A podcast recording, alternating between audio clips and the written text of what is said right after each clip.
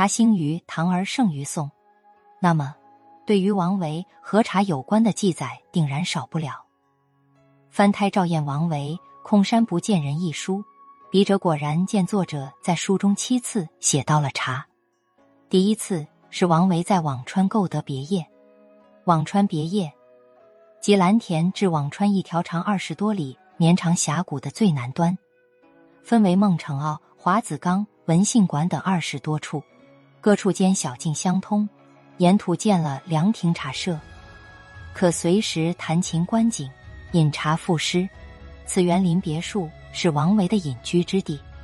第二次是王维在终南别业休假，朋友裴迪到终南山求见王维，王维亲自为裴迪沏茶，裴迪赶忙欠身为王维续茶，两人相视一笑，十分默契。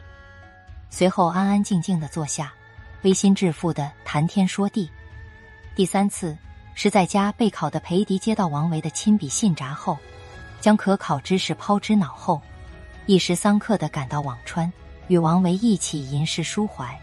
到了晚上，二人继续坐在上百年的文杏树下，呷酒、喝茶、聊天，或于屋内焚香弹琴，俯视笑咏；或者闭目悬思冥想，悠然忘我，心游大道。第四次。是王维与皇甫岳在一起时，家茶论道，身心居悦。皇甫岳写鸟鸣涧，而王维则写了皇甫岳写真赞：月光为什么会惊山鸟？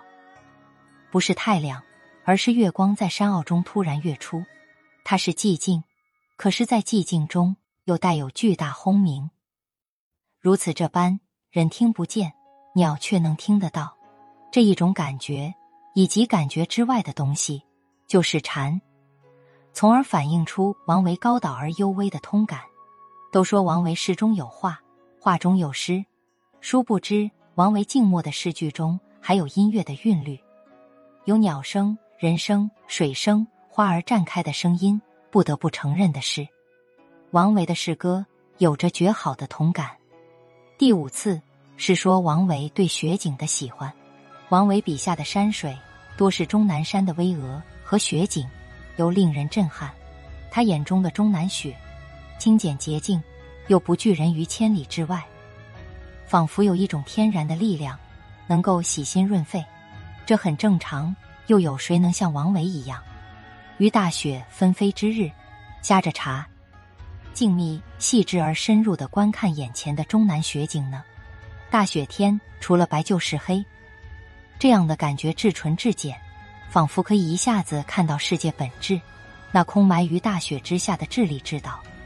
第六次与王维喜欢画竹有关，在中国水墨画中，据说王维是最先画竹的。王维画竹是确定了画竹的章法，辅之以一系列理论。虽然辋川别业大片的竹林不能跟南方的竹海相比，可是王维还是喜欢一个人坐在竹里馆内。煮上一壶茶，焚上一炷香，安安静静的画竹，参悟竹之理。第七次是在本书尾声。至于王维这个人的生平，跟他的艺术风格一样朴素和简约。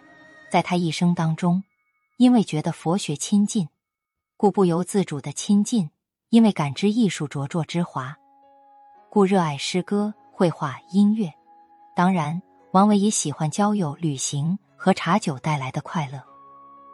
据学者研究，以诗画双绝享誉于世的王维，游走于庙堂与江湖之间，晚年斋中无所有，唯茶当、茶药臼、金案、绳床而已。